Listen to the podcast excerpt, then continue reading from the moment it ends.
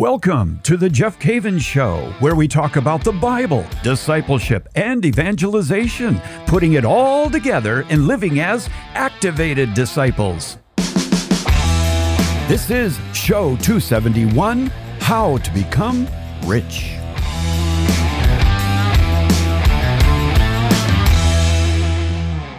Well, hello again, my friend. I'm Jeff Cavins, and if this is your first time joining us because somebody invited you, it's good to meet you. This is the place where we talk about discipleship, we talk about all things scripture, of course, and how to apply our faith to everyday life. I love that uh, quote from Vatican II Gaudium et Spes that says that uh, the, one of the biggest errors of our day is this gap between faith and everyday life. And I like to bridge that. And uh, it works in my own life, and I love to share that with people like you. Hey, we're going to talk about how to become rich today. Maybe that's why you are listening. if you Googled how to become rich and you ended up here, well, that could be divine providence. So, we're going to talk about that.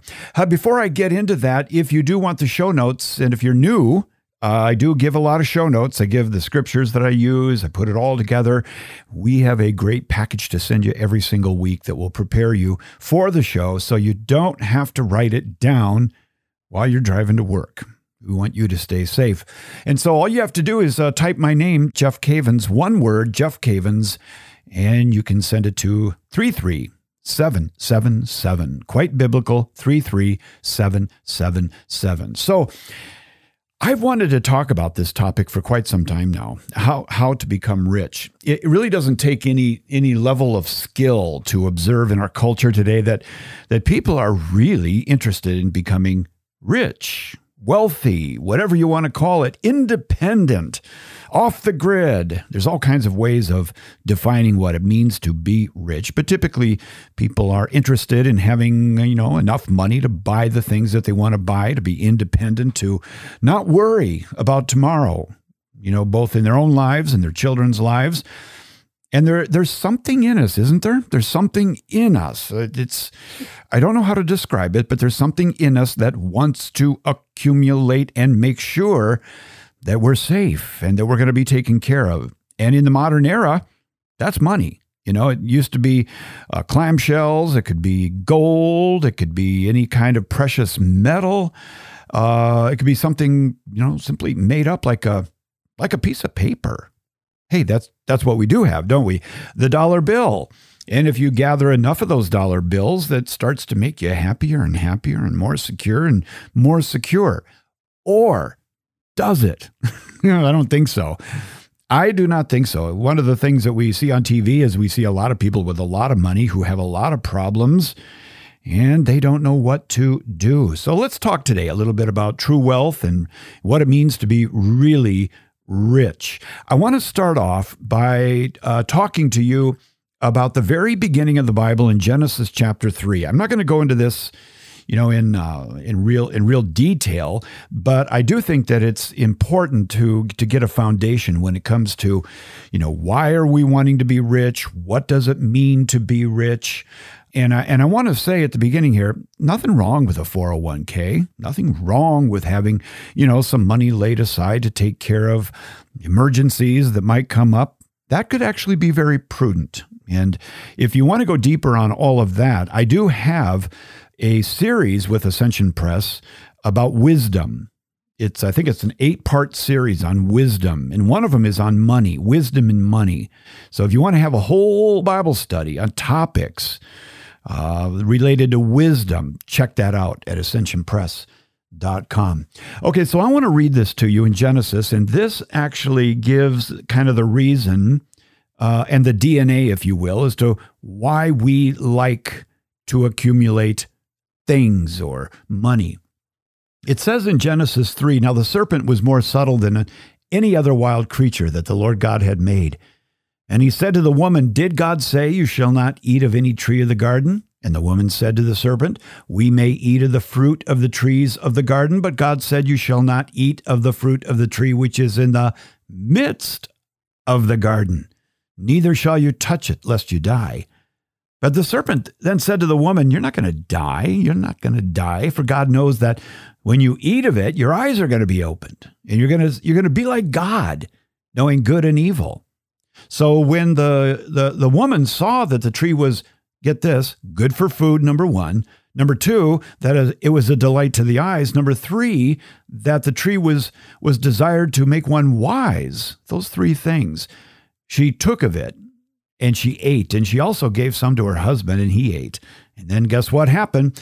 The eyes of both of them were opened, and they knew that they were naked, and they sewed fig leaves together and made themselves aprons. So you have to look at this from the standpoint of Adam and Eve, and particularly Eve, because that's where the, the crosshairs were on uh, as far as the attack. Uh, God said, You shall not eat of the tree of the knowledge of good and evil in the middle of the garden. And then and he said, Lest you die. And then the, the serpent comes in and says, Did God say? She goes, Yeah, right. We can't touch that thing. We can't eat it. And then the, then comes the big lie where the enemy says, uh, Listen, you can go ahead and eat it because you know why? Because God's pulling one on you here. He knows that if you eat of it, you're going to be like him. He doesn't want that. And so it's like a bill of goods here, and you know, that the enemy is selling Adam and Eve. And so they're looking at this tree, and it's described by Eve in, in Genesis 3 6 as it is tasty, it is beautiful, and it is to make one wise. Those three things are so good, right? I mean, you could you could even describe someone today as being rich because they have lots of tasty things and they have lots of beautiful things and they are so wise, you know, that they've figured it out. And and that's maybe the way that we would define being rich today, at least having enough money to buy the beautiful things and the tasty things. And if you want to go on to self-improvement, you're you're certainly well equipped to do that with with all of the money. Well, people who want to get rich do have a tendency to hold on very, very tightly to that which is tasty and beautiful and makes them unique, wise, particularly skilled at navigating life. But in the course of, of conversations, you quickly learn that, that we oftentimes put people into two brackets rich and poor. And when we were kids, you have to admit, we all wanted to be rich, didn't we? We wanted to be rich. The desire to be rich is the gateway drug to Genesis 3 6, and Genesis 3 6 is the fast track to becoming like God, or so we think. You know, thinking about that just now about, you know, when we were kids and we were thinking, man, I want to be rich. I got to tell you a quick story here. It's kind of funny. I, I, I've always been, you can call it drifty or you can call it deep thinking. but when I get into deep thinking, which I absolutely love to think, uh, it's like an exercise. When I was a kid, I think I was in like fifth grade. My dad was trying to get uh, my attention at the kitchen table. He kept saying, Jeff, Jeff. And I, I didn't even hear him. And finally, he goes, Jeff. I, oh, I started. What? What? And he said, What were you thinking? Where were you? And I said, Oh, I was, um, I was thinking, how, how can I make money without working? and he started laughing, of course, you know. Oh, you're going to be one of those, huh? How can I make money without working? Well, I actually figured out a way. I went around the neighborhood and I got about 10 contracts that I wrote up personally in fifth grade, I think it was, that I would mow someone's lawn or I, yeah, in the summer, I mowed their lawn for $5. And I got about 10 of them. And then I realized, uh oh, uh, I don't think I can get 10 of these done every week. What am I going to do? So I went out to my friends and I said, Hey, you want to make three bucks? And they're like, Sure. Three bucks went a long ways back then. And uh, they said, Sure. And I said, Okay, uh, here, can you mow that lawn over there? I'm supposed to mow it, but I, I don't have the time. You mow it for three bucks? And they said, uh, Yeah. So I got my friends to mow all these lawns, and then I collected $2 from every one of them. they didn't work. So aha, I'm going to tell my dad that one of these days. I did I did figure it out. That's what deep thinking will will do. But that's what we all thought about as kids, didn't we? We're going to make a lot of money when I grow up. Well, money represents in our culture, it represents power and opportunity. It opens doors. And money offers a life of ease, at least in our thinking, and no worries. Raising our status buys anything, and I mean anything that you want. But listen to what Timothy says, and I'll put all these in the show notes.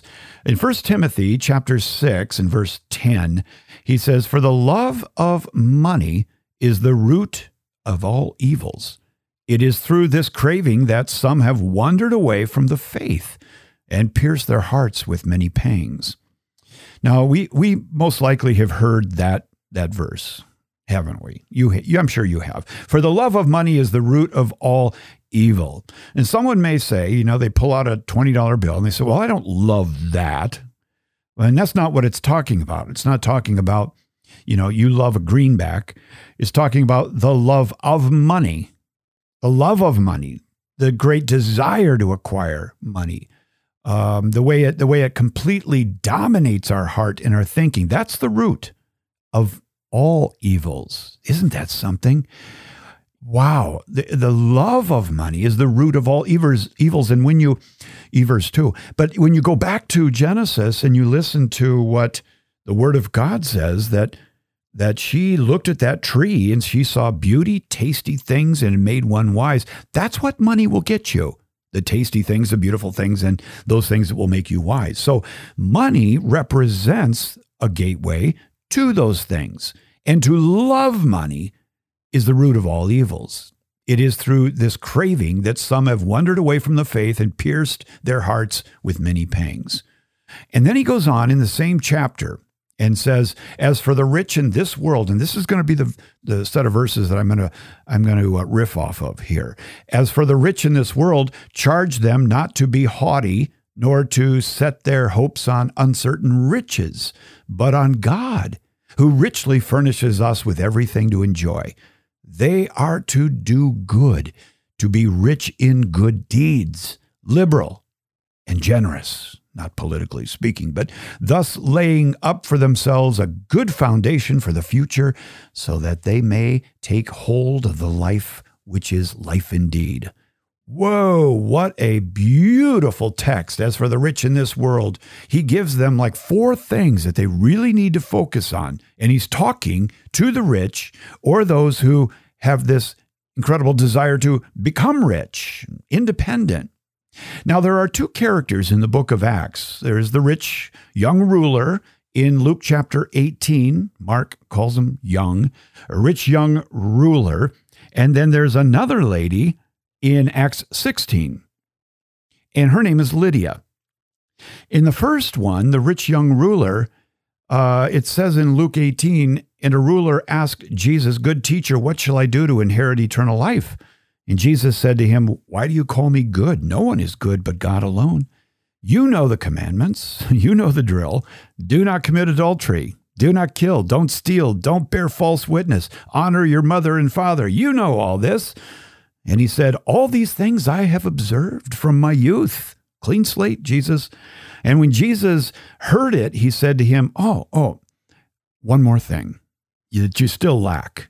Sell all you have and distribute to the poor, and you'll have treasure in heaven. And come follow me. but when, when he heard this, this young man, what happened? When he heard it, he became sad for he was rich. So you see in that story that, Jesus is telling the guy how to become really rich, which is treasures in heaven. Spoiler alert. Treasures in heaven is how you become really rich. And when Jesus suggested that he divest himself of earthly treasures and give it to the poor, he became sad. Now, on the other hand, you've got Lydia. Uh, Lydia in Acts 16, it goes like this Paul says, We remained in the city some days on the Sabbath day and went outside the gate to the riverside where we supposed there was a place of prayer. And we sat down and spoke to the woman who had come together, the women who had come together.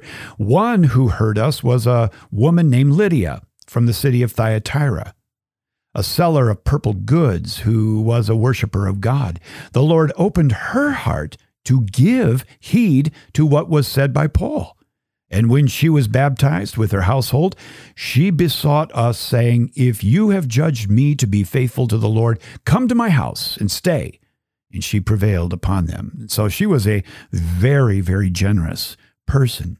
So you've got two rich people here. You've got uh, the rich young ruler who became sad when he thought about divesting himself of his riches. And then you've got Lydia who had a conversion. And what did she do? She wanted to give and open up her house. So the riches of the young ruler clouded his thinking and hindered his union with Jesus. But Lydia, a dealer in expensive purple cloth, she worshiped the Lord with an open heart and was baptized, her and her, her whole household. So when you when your season of material wealth arrives, if it does, or if it if it hasn't already, this 1 Timothy 6, 17 and 18 passage is telling you to do the following four things. Okay? Four things it's telling you to do if uh, if you've got some wealth in in your life. All right? Four things. I'm going to give you those four things right on the other side of this break. Before we go to that break, I want to remind you about the Insight Journal that Father Mike and I put together, a journal that captures the gold and the insights that you hear at talks and books and, and podcasts and, and so forth, and you don't want to lose them. So there's a place to put them. And uh, you can also create an insight journal for your grandchildren, for your children when they become 18 or 21 you can give them this great gift of all the things that you have been capturing for them. That's called the Insight Journal. I'll put that in the show notes and I'll be back right after this. You're listening to The Jeff Cavins Show. Did you know that every single item in a Catholic church points us towards heaven? Make every visit to a Catholic church a powerful reminder of God's presence with a new book from Ascension, The Sacred That Surrounds Us by Andrea Zachman. The sacred that surrounds us awakens Catholics to the mystery of the seemingly ordinary items we see every week at Mass. It explains with clarity the symbolic realities and historical facts of each one. To order The Sacred That Surrounds Us, visit ascensionpress.com or Amazon.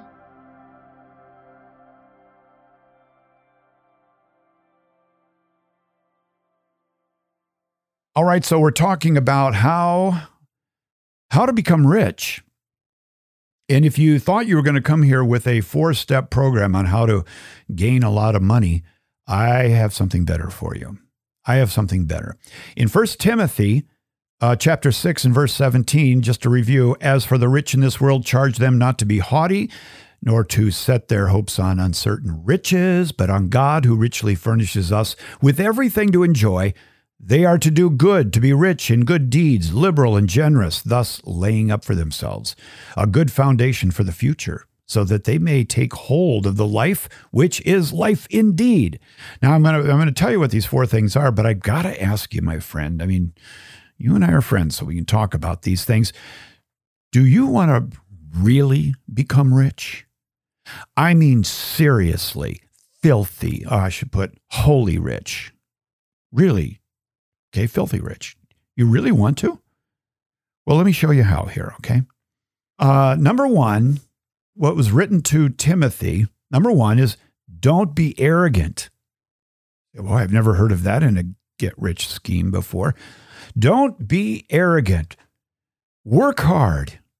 Become successful in life, but don't think of yourself as better than others because of your material wealth. You see, when when you take on the attitude with your wealth, and that wealth could be different than money. I mean, there could be a, different kinds of wealth, experience, and influence, and um, intellectual property, whatever it might be. Don't become arrogant, because that that arrogance follows wealth many times. You know, you turn the corner and you walk ten feet, look back, there it is. It's following you.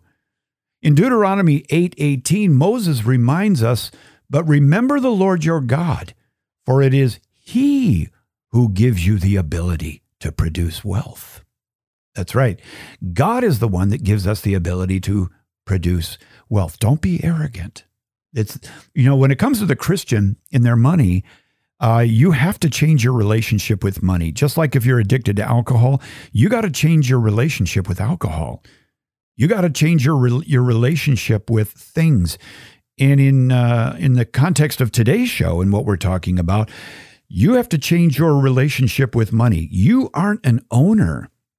You're a steward. As a steward, it means that everything belongs to the Lord in your life and you're taking care of it in a responsible and prudent way. And so Moses reminds us, you know, don't, don't be arrogant. Remember something. Remember, my friend, it's God who gives you the ability here. Number two, don't put your hope in your wealth. Wow, is this important? You know, just recently, there was a huge collapse in the uh, cryptocurrency market. And I've I have been talking to a lot of people, a lot of millennials who are are invested in uh, Bitcoin and Ethereum and Solana, uh, you know, just all kinds of different projects out there, Cardano and Enjin, all these different coins. And one of them was called Luna. Luna, Luna Terra, Terra Luna. And and and it was one of the real princesses of the cryptocurrency discussion on YouTube. And in about a 48 hour period, this, which was in the top five, I think it was, of all of the crypto projects, completely collapsed. I mean, completely collapsed to below half a penny. And it was up into a, I don't know what it was, like $70, $80 a share, something like that. And it just collapsed because of a problem that was not that evident. Well, anyway, this brought great agony to many people. I mean, crying and, and just, just hopeless. And they put all their eggs in a basket, which you don't do if you know anything about investing. And it was really something. They put their hope in that wealth. And it it went for some people had thirty, forty thousand dollars worth of Luna. And I'm not kidding you. Look it up on online. Within 48 hours, it went to half a penny. Oh my gosh. Proverbs 23 5 says, Cast but a glance at riches, and they are gone, for they will surely sprout wings and fly off to the sky like an eagle. Well, I got to tell you, Luna, L U N A, sprouted wings last week. And a lot of people were hurt because why? They weren't hurt that they just lost money. They were hurt because they put their hope in their wealth. And as you know, a good job or business uh, can be here today and gone tomorrow. 401k account can be cut in half by a, a crypto project that just is gone, just like Luna.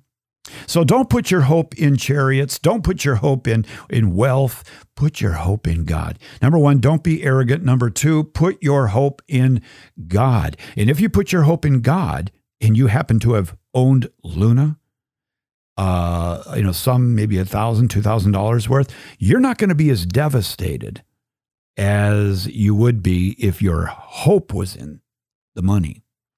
The third thing that uh, that Paul tells Timothy in this wonderful text on uh, on finances in 1 Timothy 6, 17 and 19, the third thing he says is be rich in good deeds. Now, hold it right there before you turn this off, before you turn it off.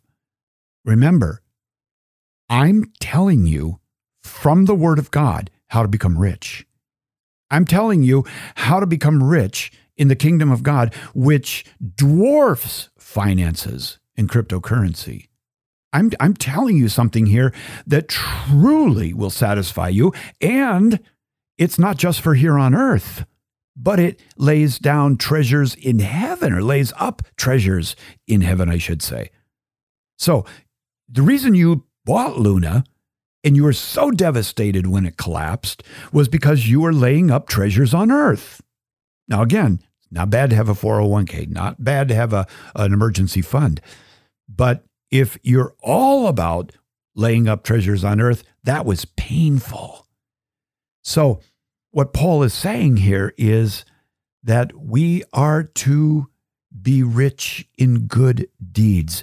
Good deeds and walking in virtue is rich.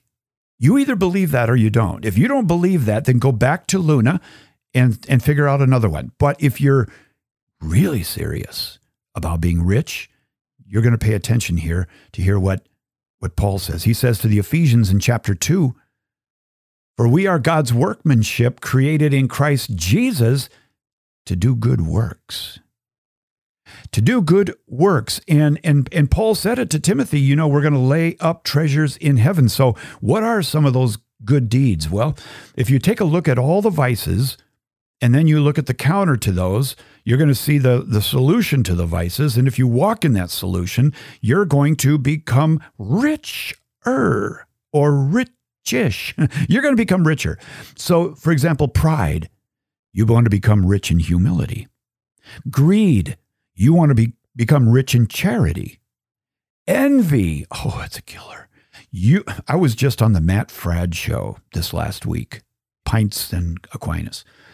And we talked about this. If you want to look that up, we talked about envy. Oh, it's so deadly among Christian ministries and families. Envy. What's the, what? What do we do? Envy, kindness, anger, compassion, lust, purity, gluttony, temperance, sloth. Have you ever seen a sloth? That is one of the weirdest animals. Emily and I were watching uh, National Geographic a while ago, and we're both laughing, thinking, "What? What is God just telling a joke here?" Anyway, sloth, diligence, diligence. So be rich in good deeds, and and then number four, be generous and willing to share. Be generous and willing to share. Okay, it is beautiful to see a generous person in action. It's it's kind of like a physician. Do you know when I had my neck operated on back in 2001. Dr. Smith operated on my neck. And I, will tell you what, the three four weeks after that, I, I, was just, I was in love with this guy. I just thanked him so much for what he did to, to, to help me and share his skill sets. What a blessing. And I said to him one time, I remember, I said, Thank you for working with God. It meant a lot to me. He was generous and willing to share his skills. And if you have come into money, then you're going to have an opportunity to be generous as well. The, the point is this, and Paul says this to the Corinthians. He says, The point is this He who sows sparingly will also reap sparingly, and he who sows bountifully will also reap bountifully. Each one of us must do as he has made up in his mind, not reluctantly or under compulsion. For get this, oh, for God loves a cheerful giver. Now, do you believe that? Seriously, do you believe that? That God loves a cheerful giver? Well, then give yourself a chance to be loved. Never looked at it that way, did we? Give yourself a chance to be loved. Now, God loves you all the time. I understand that. But Paul's making a point here. God, He Oh, you know, of all the things he loves, I got to tell you, Corinthians, he loves a cheerful giver. So enjoy the love of God today. Give, be generous. Now, what we know for sure is that is that uh, that riches are not some things. Riches are not necessarily money or stuff or recognition, and we know that that the real riches in life are those intangible things that are going to live on throughout eternity. They're going to go through the the purgation that we may go through, you know, that, that burning of the chaff. Relationship with Jesus, eternal life, that's rich. Sacraments and worship, that's rich. Wisdom from Scripture, oh my, that is rich. Oh, that's so rich. Amina, I get so excited about these things. It, it, walking in the wisdom of God is, is like going to McDonald's where they have those little balls in a great big pool and you can run around and flop around in them. Well, the wisdom of God is like playing in one of those, you know, but they're but they're all golden balls, golden chips and things, whatever in there, and you're just you're you're just marinating in the wisdom of God. That's rich. Relationships. Someone's going to write me say, "What were you trying to say there, Jeff?" Relationships, friendships with a few people. That's being rich. Peace of mind. Come on now, that's rich. Recognize intrinsic value in yourself and everyone else. That's rich. Experiences over stuff. That's rich. Health. Oh my, that's rich. Capacity to love. You're talking about a gold mine there. Access to education, access to a Bible, catechism. Wow. Okay, my friend, that's what I wanted to share with you this week. Is I, I knew that you wanted to be rich. I knew that. It's just a matter we needed to sort out what kind of richness are we talking about, and making money for most people. Uh, you know, a lot of people don't have a big problem making money. Others do, I guess. But but the kind of rich that we're talking about here is the kingdom of God, and anybody, and I mean anybody, can experience that. So, as I close out here, I want to remind you that if you want the show notes, text my name, Jeff Cavins, to the number 33777. We'll get you those. If you want to get an insight journal, we'll put a link in the notes for that at Ascension Press. And as always, get into the Bible and study. If you haven't gone through the Great Adventure Bible Study, I teach a 8-week and a 24-week walk through the whole Bible. Then do it. Become acquainted with the author of the book, Jesus Christ, Holy Spirit, God the Father, and it will change your life. It really, really will. All right, I want to pray for you now and uh, and pray that that God will help you in your heart to aim at the treasures in heaven. Because, and you can mark my words on this, and if we get to heaven together, and uh, you happen to see me standing over there to the right, looking at the throne, uh, come on over. And uh, you're going to say, You were right. And what do I mean by that? Treasures in heaven will cause every treasure on earth to fade. And all the effort you put here uh, on earth into earthly riches will fade compared to the crown that you may receive that you can throw down at the feet of Jesus. Decisions decisions, decisions. Hmm. I love it. Okay, so let's pray. In the name of the Father and the Son and the Holy Spirit, Lord Jesus, I thank you for my friend. Uh, I thank you, Lord, for the m- my new friends who have, come to join and to listen and to absorb your word and put it into practice. Jesus, help us. If if if my friends or eh, or myself are are entangled by the love for money or the love for riches, Lord, help us to be free from that. Uh, refocus our eyes, Lord. Help us to do that, to look to you and to the real treasure in heaven. And give us, Lord, the, the fortitude, the tenacity to make the decisions that are in line with your word and what true treasure is. Help us to be generous, Lord, with you know all that you have given us and not to be arrogant and not to put our hope in things. Lord, may we be free. And if need be, we may need to go to confession and just really know and get counsel on this. Thank you, Jesus Thank you, Lord, for all the riches you have given us. And we thank you in your name we pray. Amen. Father, Son, and the Holy Spirit. Amen. I love you, my friend. Remember to tell others about the show, and uh, we look forward to seeing you next week. Bye bye.